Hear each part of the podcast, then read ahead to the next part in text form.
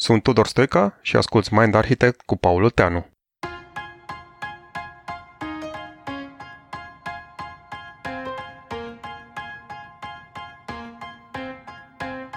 Știai că există niște molecule pe care corpul tău le fabrică și care te fac fericit sau nefericit?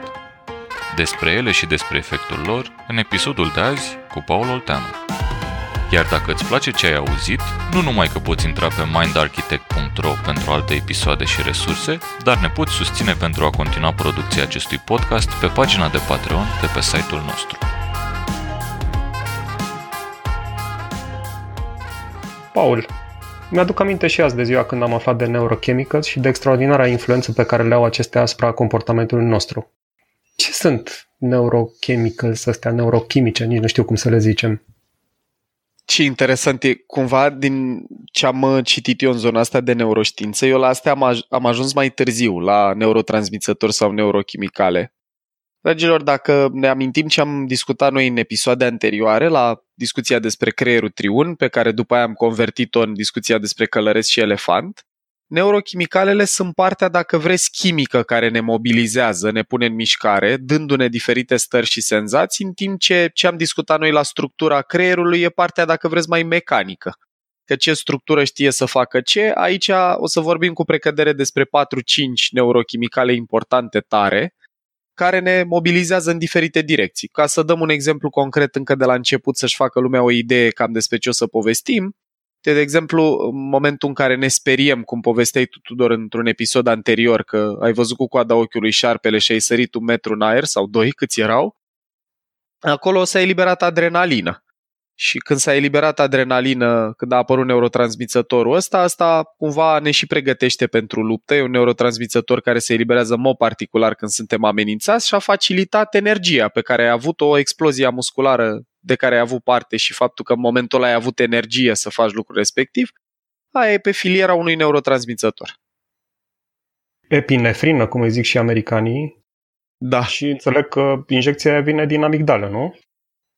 Da, uh, ele sunt procesate, toate neo, to- toți neurotransmițătorii, n-aș intra extrem de mult în detalii, nici nu știu să spun precis care din ele e procesat unde, dar ce e cert e că sunt procesate în sistemul limbic. Neurotransmițătorii ăștia sunt lucruri pe care le vedem și la celelalte mamifere, nu doar la noi.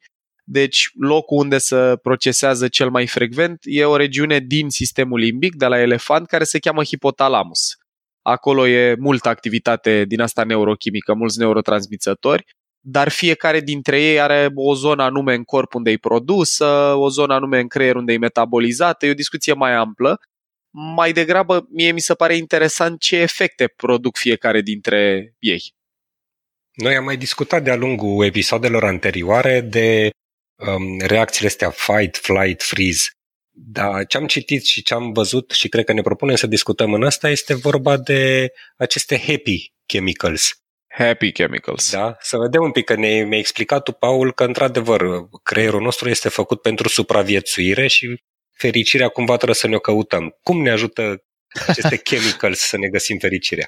Asta e partea frumoasă ce spui tu, Dorin. E partea cu fericirea, cumva. Dragilor, eu primul lucru pe care l-aș face e că aș recomanda tuturor ascultătorilor să citească o carte care se cheamă Habits of a Happy Brain. Obiceiurile unui creier fericit. Nu știu dacă e tradusă la noi, dar eu am ascultat-o, Habits of a Happy Brain. Pe autoare o cheamă Loretta Breuning, b r e u n i n g și e una din cele mai mișto cărți pe care le-am citit în zona asta. Și în esență, ca să fac un rezumat rapid la uh, chimicalele fericirii, ea vorbește despre patru și uh, o să fac mult trimitere la cartea asta. Ea vorbește așa, despre dopamină, despre care o să povestim, de fapt despre toate o să povestim mai mult, dar le, mai întâi le listez. Dopamina e prima, ea o numește așa, e uh, neurochimicalul care se referă la the joy of finding what you seek. E un neurochimical care se eliberează în general în momentul în care noi trăim lucruri bune pentru supraviețuire. Deci, de exemplu, nu știu, când mâncăm prima dată un cartof prăjit care are carbohidrați, care dă o energie instantanee, au, are grăsime care creierului nostru îi place, după ce mâncăm prima dată, se eliberează dopamină în creierul nostru și, în esență, ăsta e felul în care elefantul învață că ăla e un lucru bun pe care când îl vede trebuie să caute să-l mai obțină pe viitor. Și după aia, de exemplu, nu știu, trecem pe lângă un McDonald's, simțim mirosul de cartofi prăjiți și simțim un craving, o pornire, o poftă de așa ceva, pe care când ne o satisfacem, se eliberează și mai multă dopamină. Asta e prim. După aia avem endorfine. Endorfina e interesantă pentru că e un neurochimical, ea o numește The Oblivion That Masks Pain. Și e în esență ceva ce se eliberează când facem sport, când alergăm sau când trăim activitate fizică intensă. Scopul evolutiv al uh, endorfinei e în esență să mascheze durerea, să ne dea energie în momentul în care depunem efort fizic care poate să fie chiar dureros sau obosit sau, mă rog, neplăcut, cât să mergem înainte. De vă puteți imagina dacă, nu știu, ne-ar prinde de piciorul un panteră sau un câine, ne-ar mușca, în momentul ăla se eliberează endorfine ca să nu simți temporar durerea, să poți să scapi și endorphin rush-ul ăsta e ceva ce mulți oameni care alergă maratoane, de exemplu, sau participă la Ironman-uri, simt e senzația aia de super exaltare pe care o trăiești când termini. După care al patrulea, foarte important, despre asta mi-ar plăcea să vorbim mult, e oxitocină. Oxitocina e despre confortul pe care îl trăim când ne simțim în siguranță social, când trăim alianțe cu alții. Oxitocina e ceva ce se numește și de trust hormon, hormonul încrederii și, de exemplu, femeile care nasc natural în momentul în care îl aduc pe bebe pe lume, în sistemul lor se eliberează foarte multă oxitocină care sudează relația de atașament. Oxitocina se mai eliberează, de exemplu, și când ne ținem în brațe cu cineva de care ne e drag sau când avem parte de contact fizic și facilitează încredere. Îl ține pe elefant liniștit, dacă vreți. Când se eliberează oxitocină, scad șansele să apară deturnări emoționale. Și ultima, foarte importantă și asta e serotonina, care e despre securitatea cumva sau senzația de securitate pe care o avem când ne simțim important social sau apreciați. Serotonina cumva ne motivează să obținem respect și apreciere uh, când primim aplauze publice, de exemplu, la o conferință și ne simțim cumva așa, nu știu, stăpân pe noi și bine, se eliberează în creier serotonină și serotonina are să pare un rol important și în prevenirea, dacă vreți, a depresiei cumva. Oamenii care suferă de depresie au deficit de serotonină și multe pastile pe care oamenii diagnosticați clinic cu depresie le iau, asta fac. În esență îi ajută să-și echilibreze nivelul de serotonină din creier, care le, îi duce iar într-o stare funcțională. Deci dopamină, endorfine, oxitocină, serotonină. A, deci de-aia fac americanii ceremoniile la terminarea colegiului, nu? Pentru serotonină.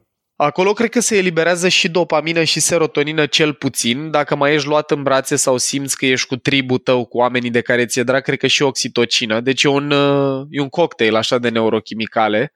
Uh, și multe activități, de exemplu, ne ajută să eliberăm mai multe. Când ne îndrăgostim, de exemplu, sau, mă rog, iubirea în sine, e cocktail între toate.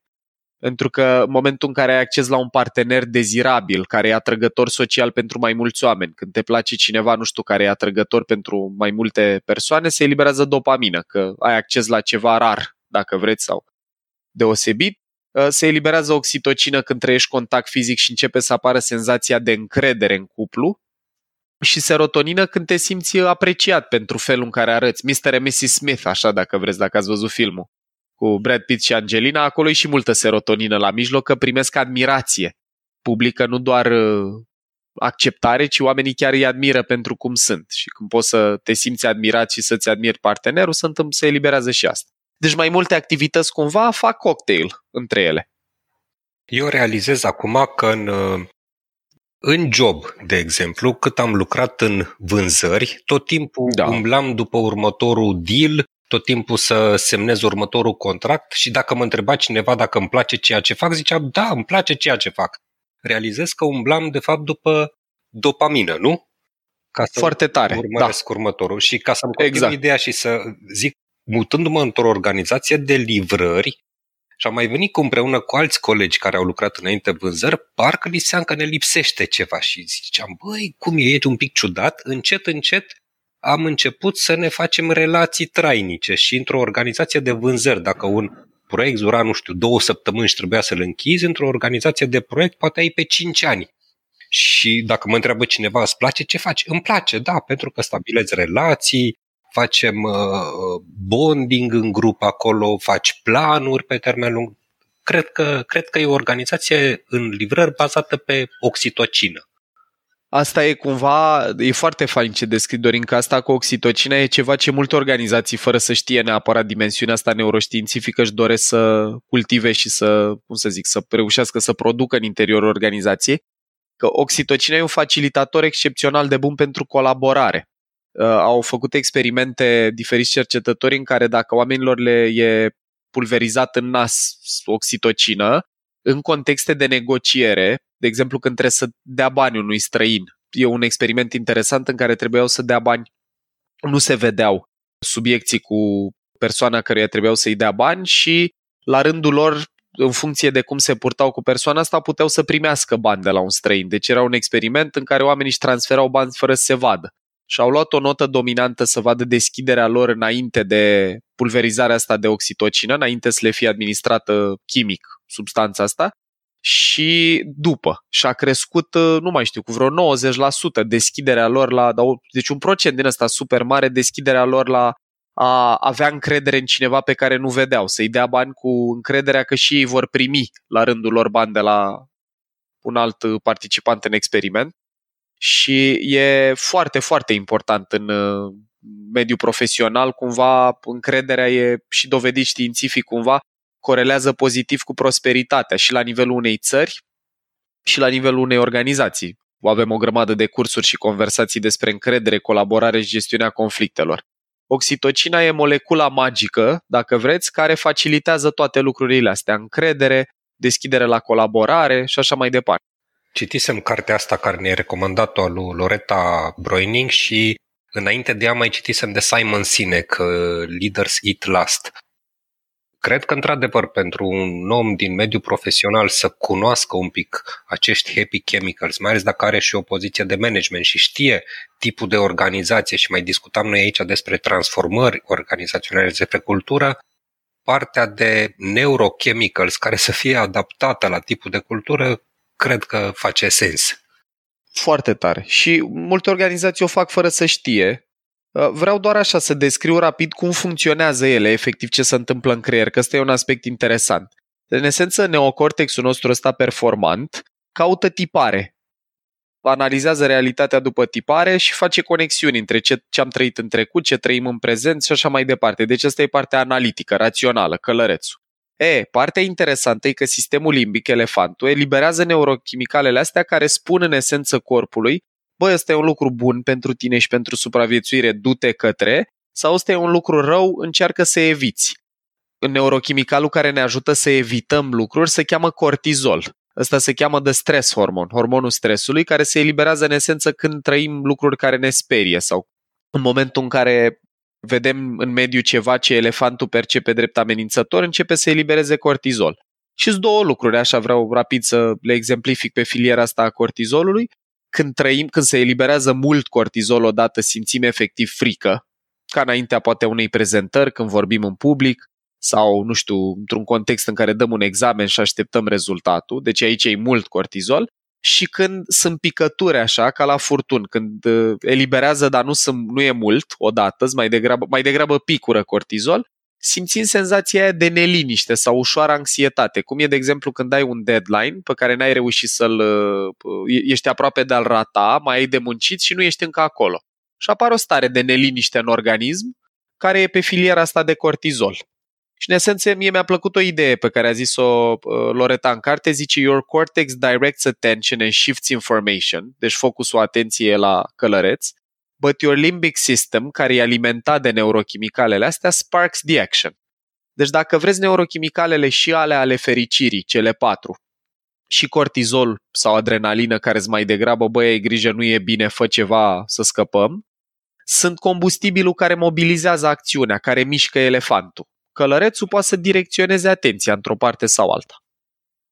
Uite, Paul, ce povestești tu mă face să mă gândesc la o întâmplare din viața mea profesională uh, eram într-un proiect la un client unde totul era foarte stresant. Proiectul era stresant, uh, clientul era stresant, uh, mediul era destul de toxic.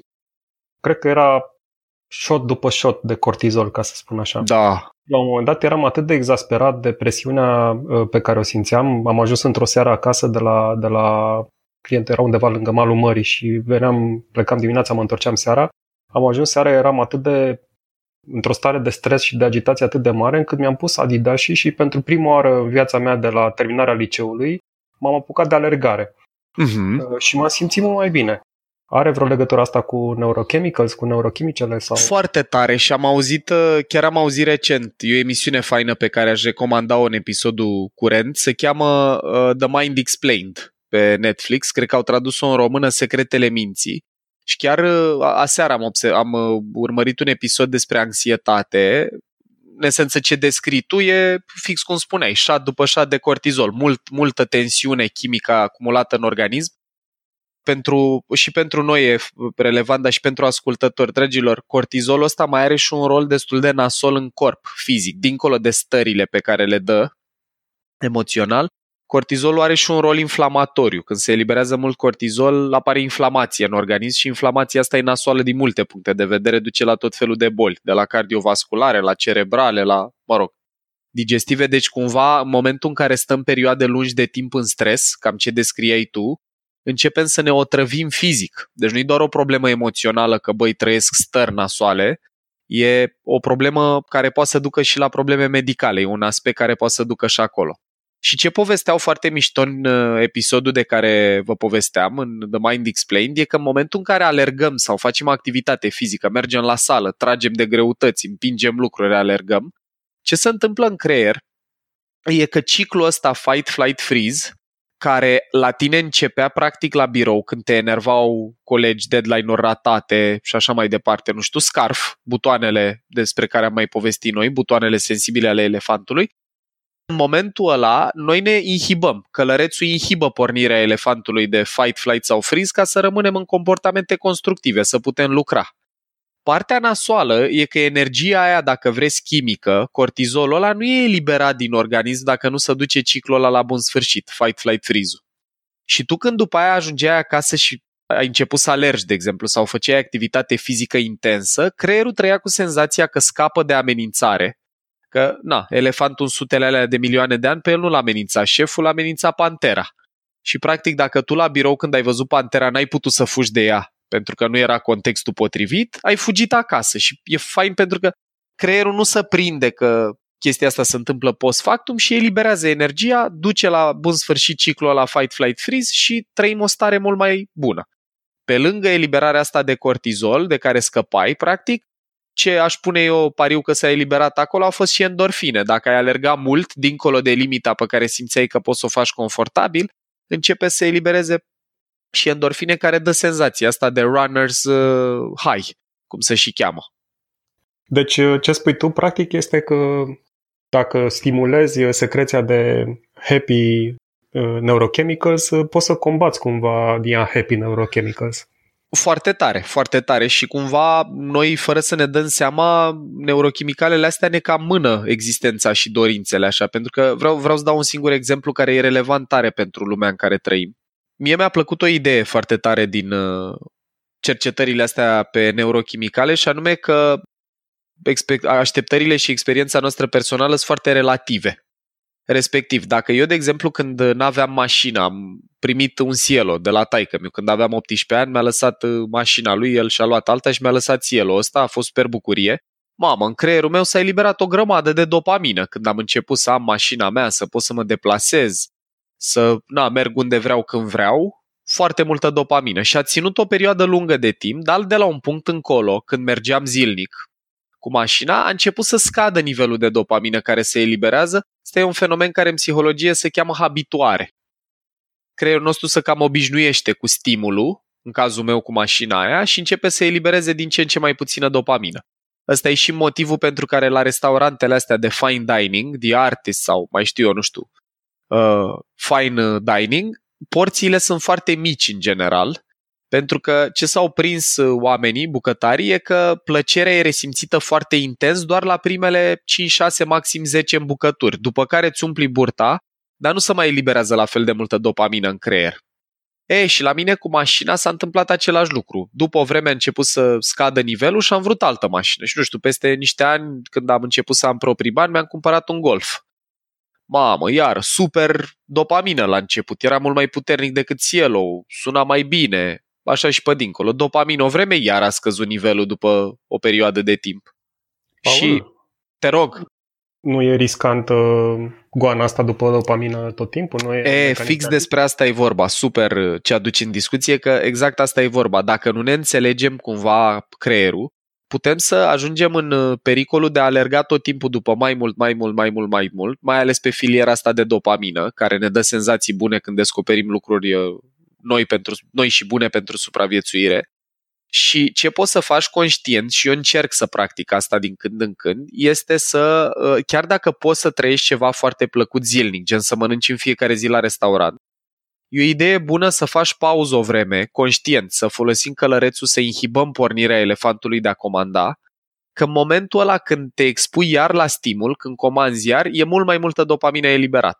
E ca atunci când, nu știu, dormi o perioadă lungă de timp, nu știu, un frig sau faci frigul și când intri în, în casă, simți imediat o senzație de bine pe care dacă stăteai în casă tot timpul, nu o simțeai. Deci creierul nostru are nevoie de contrastele astea cumva.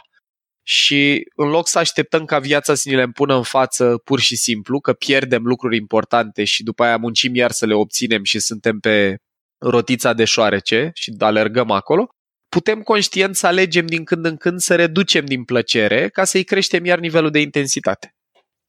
Deci dacă e să dăm niște sfaturi practice și să închidem episodul în mod clasic, ce, care ar fi ele? Să alergăm mai mult? Să iubim Păi, mai mult? Exact. Eu le-aș zice așa, cel mai important cumva e să construim relații cu oamenii pentru că oxitocina asta e foarte importantă și are și un uh, efect analgezic, cea care se eliberează când trăim conexiune cu alții. Deci, grijă la relație cu oamenii, invest, să investim în relația cu cei din jurul nostru. Numărul 1. 2. Să ne înconjurăm de oameni care ne apreciază și ne validează ca să avem și doza de serotonină ce se cere. 3. Să căutăm lucruri care ne ajută supraviețuirea, că vrem să arătăm mai bine, că vrem o mașină mai faină, că vrem un apartament, că vrem mâncare, dar să avem grijă să nu cădem în plasa asta de a alerga tot timpul după mai multă, mai multă, mai multă. Și doar ca să vedeți cât de puternică e dopamina, de exemplu, cocaina eliberează foarte multă dopamină în mod chimic și de aia dă dependență chimică. Cocaina chiar e ceva ce îți dă dependență chimică pentru că e, e, se eliberează dopamină la un nivel la care ce poți tu să sintetizezi în mod natural, zi de zi nu prea se întâmplă. Și deci, dincolo de a avea grijă la cât de mult alergăm după nou, că e plăcut să ai acces la lucruri noi, dar e și foarte obositor și poți să ajungi la burnout, ultima pe care aș aduce-o în discuție e treaba asta cu activitatea fizică. Sportul, atât că reduce nivelul de cortizol, pentru că duce la bun sfârșit ciclul ăsta de fight, flight, freeze, dar și eliberează endorfine. Și cred că dacă avem mai multă grijă să aducem în viața noastră genul ăsta de activități, o să avem un creier foarte fericit. Paul, ca de obicei, mind-blowing. Mulțumim mult! Cu maxim drag. Să fim uh, iubiți, fericiți, alergați și să ne simțim în siguranță social, dragilor, unii cu ceilalți. Până la episodul următor, numai bine și un creier fericit.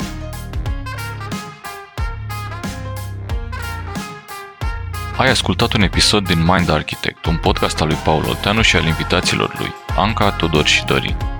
Mind Architect este o producție Rodcast și poate fi ascultat pe Spotify, iTunes sau oriunde asculti podcasturi. La Mind Architect contribuie cu vocea lui și Vlad Bogos. Abonează-te la podcast pentru episoadele viitoare, iar dacă vrei să ne susții pentru a continua producția acestui podcast, intră pe mindarchitect.ro în secțiunea Donează sau dă-ne un share în rețeaua ta.